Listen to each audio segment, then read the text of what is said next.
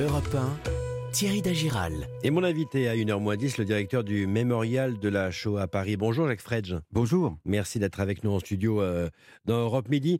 Euh, ces derniers jours, euh, dans le cadre de, l'opposition au pass sanitaire, nous avons vu des étoiles jaunes détournées, la devise le, travail rend libre inscrite à, l'entrée des camps de concentration, bien sûr, devenu le pass sanitaire rend libre.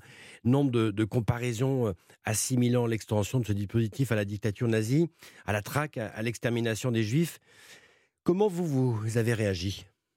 Bah, Écoutez, c'est pour nous extrêmement choquant parce que euh, je ne comprends pas, euh, euh, ou plutôt parfois je, les comprends mieux, hein, ces, raccourcis, cette capacité à décontextualiser.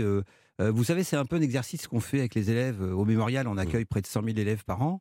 Mmh. c'est un peu un exercice qu'on fait avec les élèves pour leur apprendre à, à, décrypter, à comprendre le, le, régime politique euh, dictatorial et à, apprendre à le différencier des autres.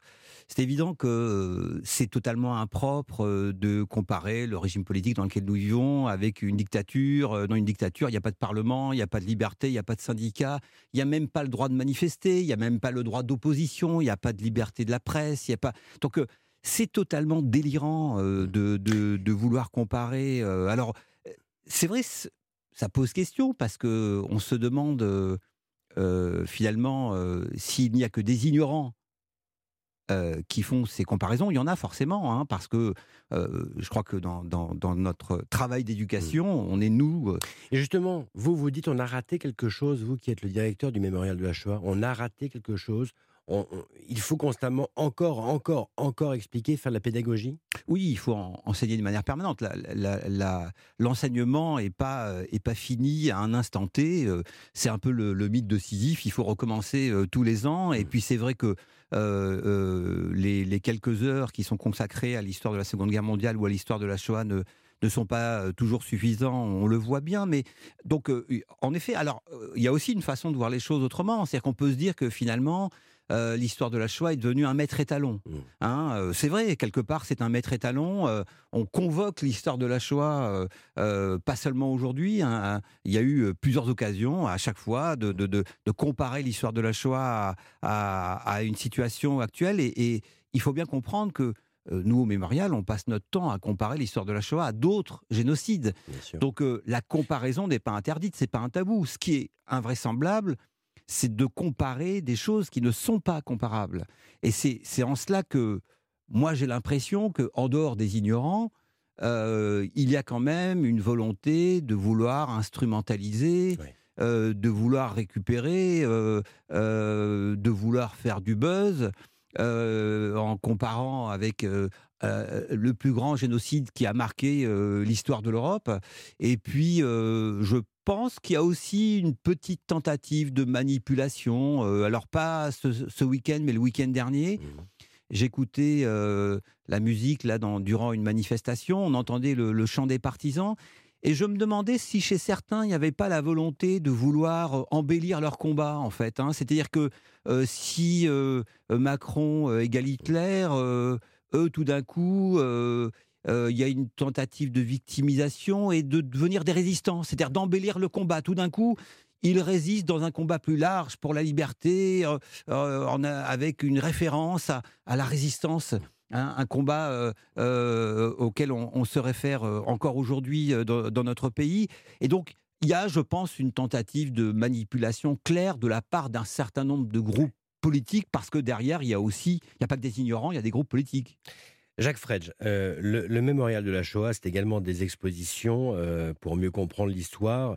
En ce moment, c'est une exposition euh, sur les homosexuels et les lesbiennes dans l'Europe nazie. C'est une page de l'histoire finalement assez méconnue? C'est une page de l'histoire assez méconnue et je dois vous avouer que lorsque nous avons décidé de faire cette exposition, on s'est retrouvé face à deux difficultés, c'est-à-dire que euh, au mémorial, nous, nous confions toujours une exposition à un commissaire scientifique, parce que nous voulons que la recherche, que l'exposition soit vraiment à la page, et que euh, la, recherche, finalement, les chercheurs puissent également communiquer au grand public euh, les fruits de leur travail. Et on s'est rendu compte qu'il y avait peu de chercheurs qui travaillaient sur le sujet, sur l'histoire des homosexuels et des, et des, lesbiennes sous le Troisième Reich. Mmh. et puis, on s'est rendu compte d'une autre chose, c'est que finalement, il n'y avait pas eu d'exposition dans un musée Vraiment. en tant que tel jamais eu. là, Ouais. sur cette thématique-là. D'accord.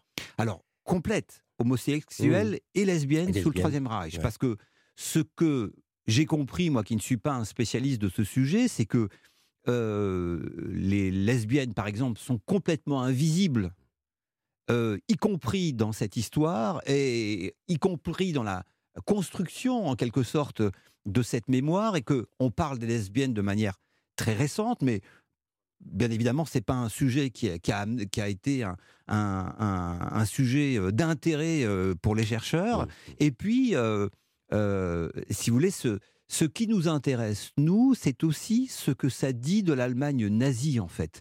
Parce que, et ça, c'est aussi une référence au premier sujet qu'on a abordé, le nazisme, pour ceux qui ne le savent pas, c'est la vision raciale du monde la plus aboutie de l'histoire des génocides.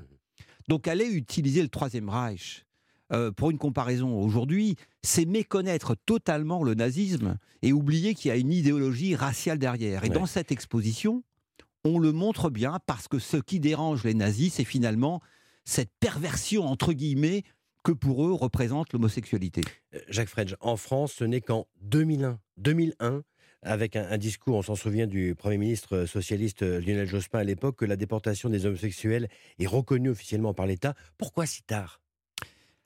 Pourquoi si tard? Parce que d'abord, la place des homosexuels et des lesbiennes dans la société euh, pose euh, problème pour un certain nombre euh, d'hommes politiques dans l'opinion publique. Ça n'intéresse pas, ça choque, ça gêne.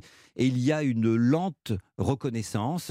Et puis, euh, je dois dire que le, le corollaire, c'est que cette reconnaissance qui est en train de poindre s'accompagne d'une montée de l'homophobie. Et cette exposition, elle est là au- également pour rappeler euh, ce à quoi peuvent mener le racisme, Ouais. toutes les formes de racisme. Justement, quand vous voyez que le Parlement euh, hongrois vient interdire la diffusion d'images encourageant l'homosexualité euh, et les répressions notamment en Europe de l'Est, là encore des homosexuels, est-ce que cette exposition prend un sens justement particulier en ce moment? Ça prend un sens particulier parce qu'on se rend bien compte que le combat n'est pas terminé et que, comme vous le disiez tout à l'heure, le travail d'éducation, il doit être permanent. Euh, et, mais notre travail de, de- je dirais, de, de, de- vigile, en quelque sorte, sur tous ces sujets-là, doit être permanent parce que finalement, on est confronté de manière permanente dans la société à cette forme, à d'abord à ce racisme, à, à tous ces racismes euh, euh, et à l'antisémitisme. Et, euh, et le mal qui nous guette, c'est aussi la banalisation. hein, et, et donc, c'est contre cela que ces expositions peuvent être utiles. Exposition à voir jusqu'à quand? Jusqu'au mois de novembre. On rappelle l'adresse du mémorial de la Shoah. 17 rue Geoffroy-Lanier, dans le 4e à Paris, dans le Marais. C'est un quartier sympa, venez. Merci à vous, Jacques Fredge, le directeur du mémorial de la Shoah, ce midi sur Europe 1. Merci. Europe Midi. Thierry Dagiral. Dans un instant, le journal de 13h, puis bien sûr votre rendez-vous avec les JO Club Tokyo. Euh, bonjour Simon Rubin. Bonjour. Au sommaire, Eh des bien, médailles, des médailles. Eh oui, une médaille d'or, une de plus pour l'équipe de France grâce à l'aviron. Et puis on va aussi revenir en, en détail avec euh, nos consultants sur Simone Biles euh, qui a renoncé au moins une partie des épreuves des Jeux pour, dit-elle, préserver sa santé mentale. Les athlètes sont-ils suffisamment protégés psychologiquement? On va en parler. Passionnant. Merci à vous, Simon. À tout de suite. Bel après-midi à tous sur Europe 1. On se, retrouve bientôt ce soir à 18h. À tout à l'heure.